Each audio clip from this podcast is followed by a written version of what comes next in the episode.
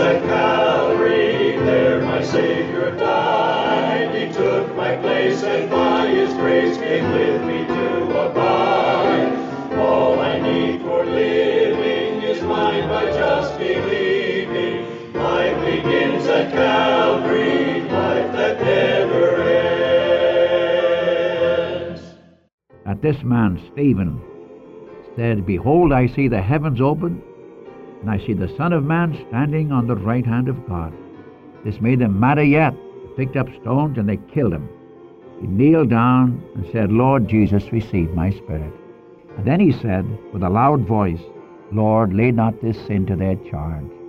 And at that time there was a great persecution against the church which was at Jerusalem. And they were all scattered abroad throughout the regions of Judea and Samaria, except the apostles. Devout men carried Stephen to his burial, made great lamentation over him. As for Saul, he made havoc of the church, entering into every house, and hailing men and women, committed them to prison. Therefore they that were scattered abroad went everywhere, preaching the gospel. Welcome to the Unchanging Word Radio Bible Study. Our teacher is Dr. John G. Mitchell, a man who was faithful in teaching the Word of God for more than 60 years throughout the Northwest. The name of our study, The Unchanging Word, highlights the fact that God's Word has not changed. What God reveals in His written Word was true in the past, is still true today, and will be true tomorrow. As you listen, you can expect the Word of the living God to encourage, challenge, and comfort you. We live in difficult times, but we can expect our God to provide answers to the big questions in your life through His Word. Jesus Christ, the same yesterday, today, and forever. In this lesson, Luke brings Stephen's martyrdom to the forefront. And while Stephen was being stoned, he was full of the Holy Spirit, and he saw the heavens opened and the glory of God and Jesus standing at God's right hand.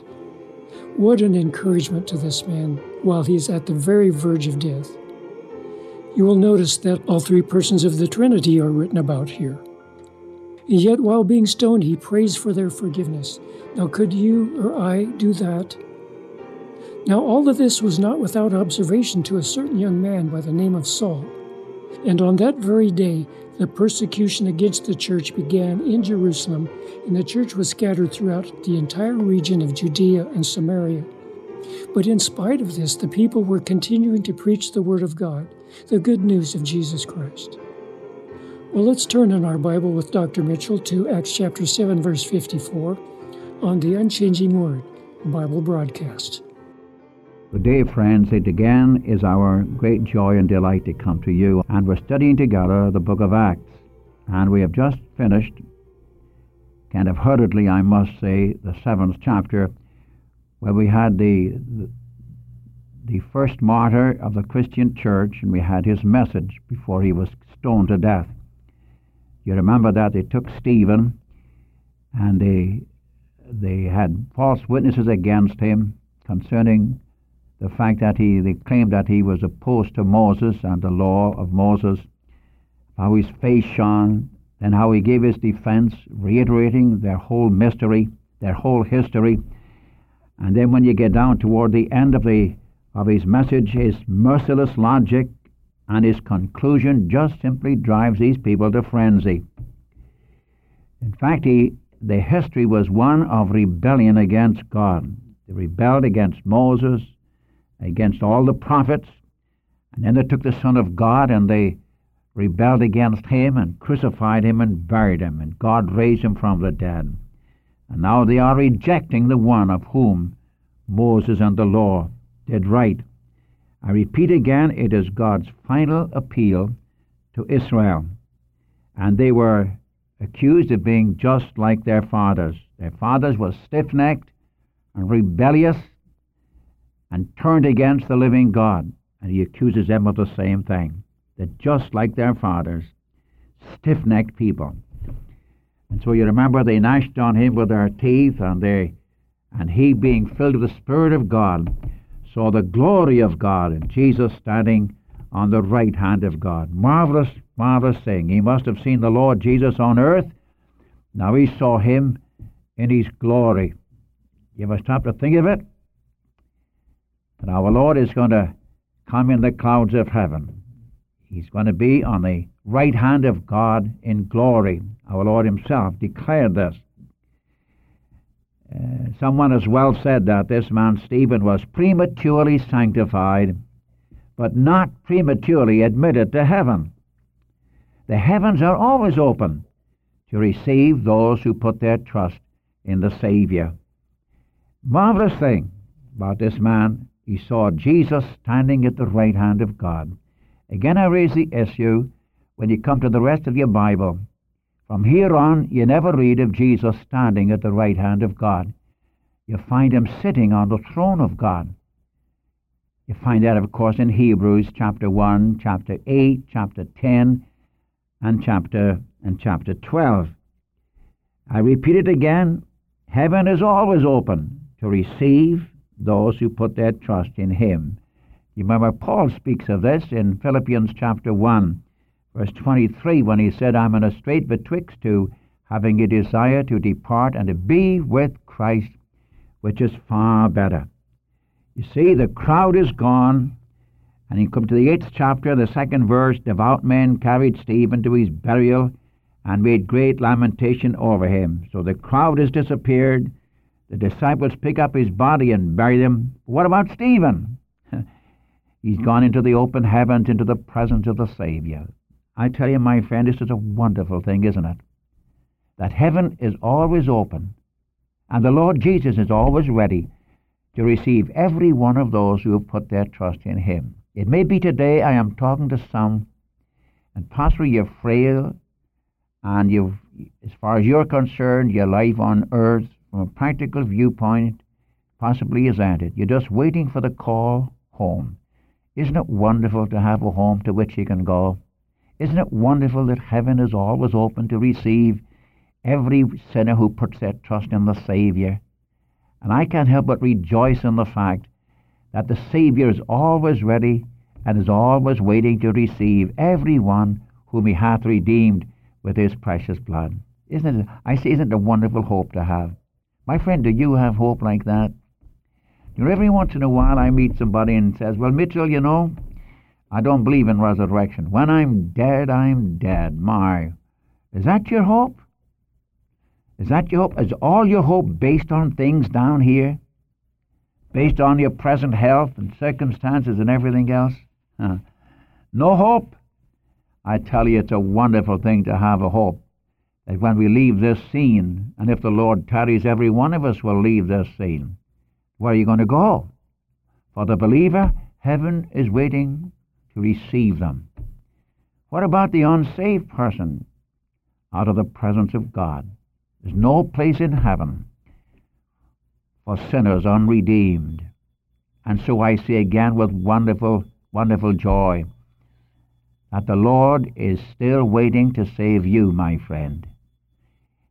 He's just waiting to save you from your sin, forgive you every transgression, and fit you to go into the presence of God, the God of glory, the King of glory, the God of glory, the Father of glory, to go right into his presence and enjoy him. No wonder Paul could say, absent from the body is present with the Lord. Leave this place of sin and frailty and weakness and go right into the very presence of the Savior. No more tears, no more suffering, no more misunderstanding, no more frailty, just to go right into the very presence of God. And as the psalmist could say in the 16th psalm, the last verse, Thou wilt show me the path of life.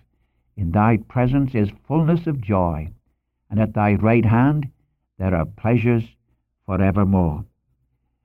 Have you got a faith like that? I tell you, when I think of this man Stephen being stoned, a man full of wisdom, man full of the Holy Spirit, man full of power. You see, someone says, well, why doesn't God leave him down here to do the job? Wait a bit. Are you telling God what he's going to do with these people? He's got a purpose. Some he takes home early. Uh, some others he lets them stay a long time on the earth. And as the psalmist says, our times are in his hands. Job could say that he, he numbers our steps. David could say he bottles our tears. Jesus said he could count the, he counts the hairs of our head. Where the object, I speak to those of you who love the Savior, you have become the personal object of the wonderful, wonderful love and devotion of the living, eternal, sovereign God. Oh, how He cares for us. And sometimes I wonder if God just gets so full of anticipation of seeing you and me, He just says, Come on home. Just like you have it, you remember in Genesis chapter 5, where I read that Enoch walked with God after he begat Methuselah. He walked with God 300 years. And it was so wonderful to God that he said to Enoch, Come on, let's keep on going. And Enoch was translated that he should not see death. For before his translation, he had this testimony he pleased God. Sometimes I wonder if we Christians realize what our fellowship with him means to God. You know, sometimes we talk so much about our fellowship with God. Do you ever stop to think of the yearning of his heart for your fellowship? Here's a man, Stephen. a Hellenistic Jew, was chosen to be one of the seven to wait on tables. Everybody knew he was spirit filled. Everyone knew he was a wise man. Everyone knew that he had a good testimony without. He was chosen to be one of the seven. First thing you know, he's what? He's teaching, he's communicating the precious gospel of the grace of God, and it's so clear, it's so precious, that the enemies of the gospel turn on him. And first thing you know, they stone him to death. What hope do they have? All right, they've stoned God's man. And heaven takes in his man. And what I'm trying to get to your heart, my friend, is the wonderful, wonderful hope the anticipation of God's people that come right into the very presence of God Himself. I repeat the question Do you have this hope? You see, well, Mr. Mitchell, I'm so frail. I, as far as I know, I've trusted the Savior, but you know, I don't have much joy in my life. I don't know much about fellowship. Well, why don't you start today? You see, what shall I do? Read the Word of God when you have the opportunity, but talk to the Savior. Just you, like you would talk to somebody else. Just sit down and talk to the Lord. I remember in the book of Acts where God came down and talked to Moses face to face as a man talks to his friend. I'm quoting from Exodus chapter 33, about verse 11. See, this is the yearning of the heart of God. So I'm not surprised when I come to the end of chapter 7 that this man, Stephen, said, Behold, I see the heavens open, and I see the Son of Man standing on the right hand of God. This made them madder yet. They picked up stones and they killed him. And what did he say? He kneeled down and said, Lord Jesus, this is calmness. Here was the crowd raging, raging, lawless crowd to kill God's man. And he's the calmest one of the group. He just kneeled down and said, Lord Jesus, all this personal, wonderful personal relationship, Lord Jesus, receive my spirit. And then he said with a loud voice, Lord, lay not this sin to their charge. Ah, he had been with Jesus. And instead of cursing these who were stoning him to death, instead of retaliating, what did he do? He asked the Lord to forgive them. I say, here you have the Spirit of the Savior. You know, I've even heard Christians, and I'm sorry to say this, I've heard Christians say, I'll, I'll forgive you this time, but brother, don't you ever let it happen again. You don't get down and ask the Lord to forgive them with tenderness, with compassion, with understanding, with a yearning for their salvation. May God grant to you and to me that spirit of forgiveness, divine forgiveness. And I can't help but stop here as I've been doing these past few minutes and talk about this man, Stephen, God's first martyr stoned to death just because he loved the Savior. But he had a, an abundant entrance into the very presence of God. Now let's come to chapter 8. And you'll notice from chapter 8, verse 5, running right down through chapter 12, you have witnessing, witnessing of the gospel in Judea and in Samaria. Now mark the movement. The movement is away from Jerusalem. Very little is said any more about Jerusalem. In chapter 2 and 3 and 4 and 5, you have this. In chapter 7, the stoning of God's servant. Starting in chapter 8, you have where they buried Stephen, and the disciples were scattered abroad throughout the regions of Judea and Samaria, except the apostles, and they went everywhere preaching the gospel. And starting from here on to the end of chapter 12, you have witnessing uh, in Judea and Samaria. Now, before I take that up, there's just one further word I want you to notice. In chapter 8, the first four verses, and Saul, I take it because of the prominence that you have with this man Saul of Tarsus from chapter 13 to the end of the book. Saul was a young man, as you have it in verse 58 of the preceding chapter. Saul was consenting unto his death.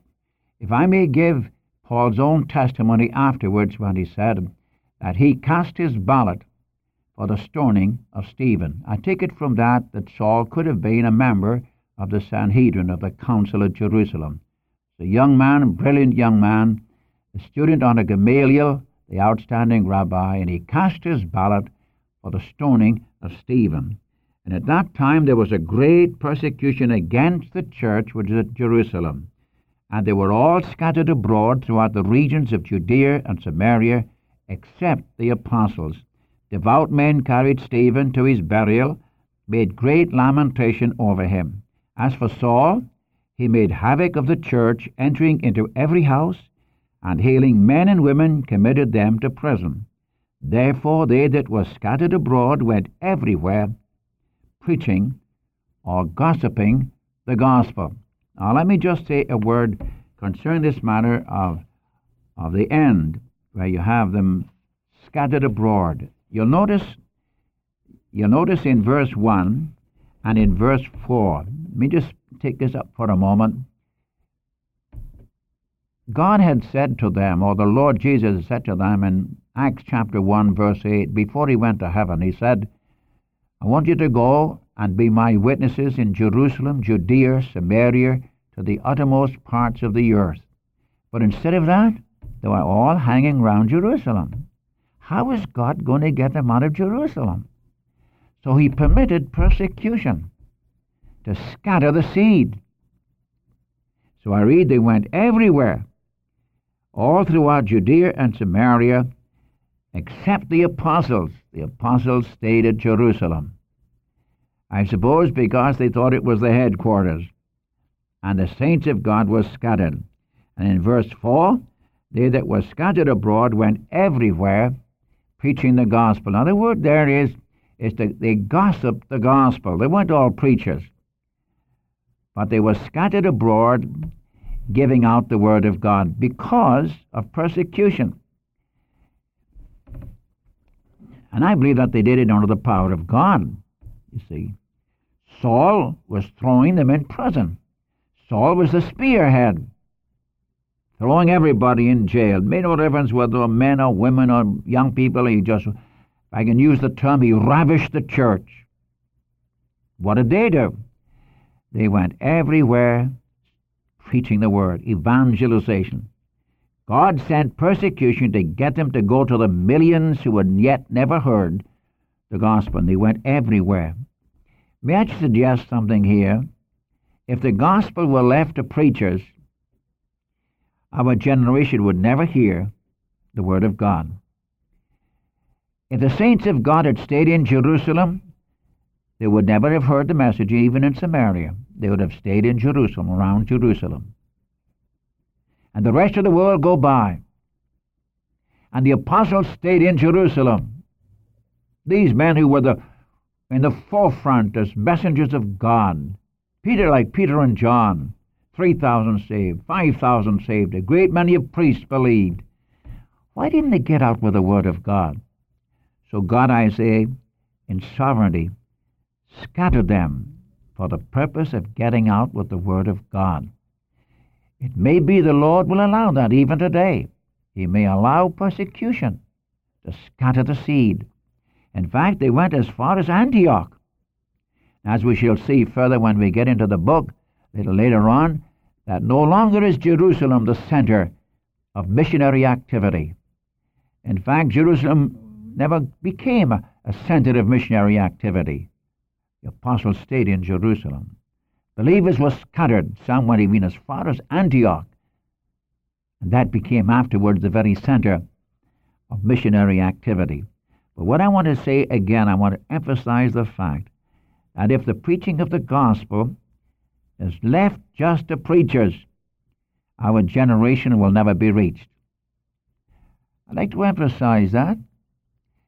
You know, most churches, even evangelical churches, they say, well, it's the preacher's job. What do you think we hire him for? Boy, I'm sure glad I'm not a hireling. I've got a job to do. If the saints of God want to help uh, pay for the preaching, that's up to them. But every man has got a calling. Every pastor and evangelist and teacher has a calling from God. The trouble is, we don't train God's people to do the job that must be done. Oh, I just wish that you'd pray that the Lord would raise up men in these last days, used of God in the reaching of our generation. Don't depend upon evangelists or pastors or teachers. My Christian friend, if you're a believer in Christ, you've been called to be a worker together with God, as 1 Corinthians chapter 3, verse 9. We're God's fellow workers.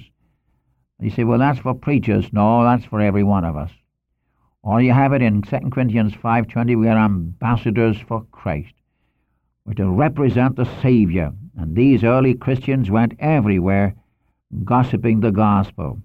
They spoke the word of God, they sang his praises, they lived Christ. He was the center of their lives. And the result was a great many people believed in the Savior. And I can leave that with you this, today. what I'm trying to get to your heart is just like Stephen, he was used of God because he was usable. He was filled with the Spirit of God. He walked in fellowship with God. And when you and I walk in fellowship with God, God finds us usable to communicate the Word of God to the unsaved. Now, it's true they won't all accept it. It's true you're going to have some opposition. It's true that you'll be called all kinds of names. In some parts of the world, they're thrown into jail. But you know, that doesn't stop the work of God. The Lord is sovereign. The amazing thing is that He should ever allow you and me to minister the Word of God. So I just plead with your heart today. Christian friend, if you love the Savior, He can use you. Just the way you are. Don't, don't hide behind the fact you say, well, I don't have any gifts. How do you know? How do you know you haven't any gifts? You've never tried it. Now, you live Christ. You manifest something of the grace and love and compassion of the Savior. And I'll tell you that God can use you to the praise of the glory of His grace and to the salvation of precious souls. Now may the Lord bless you today, and you walk with the Savior today, and may He find you usable as He found the old, the, this great crowd back yonder 1900 years ago. They went everywhere gossiping the gospel. Now you do that, and the Lord bless you today for his name's sake. It is well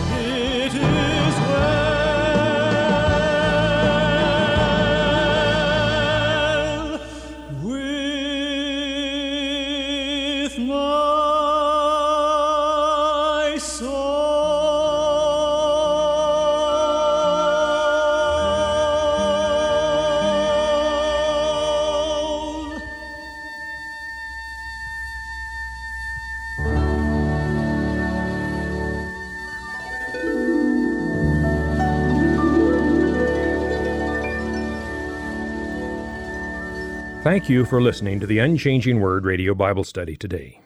Write to us with your comments and your prayer requests to the Unchanging Word, P.O. Box 398, Dallas, Oregon 97338. And so until next time, this is the Unchanging Word radio broadcast.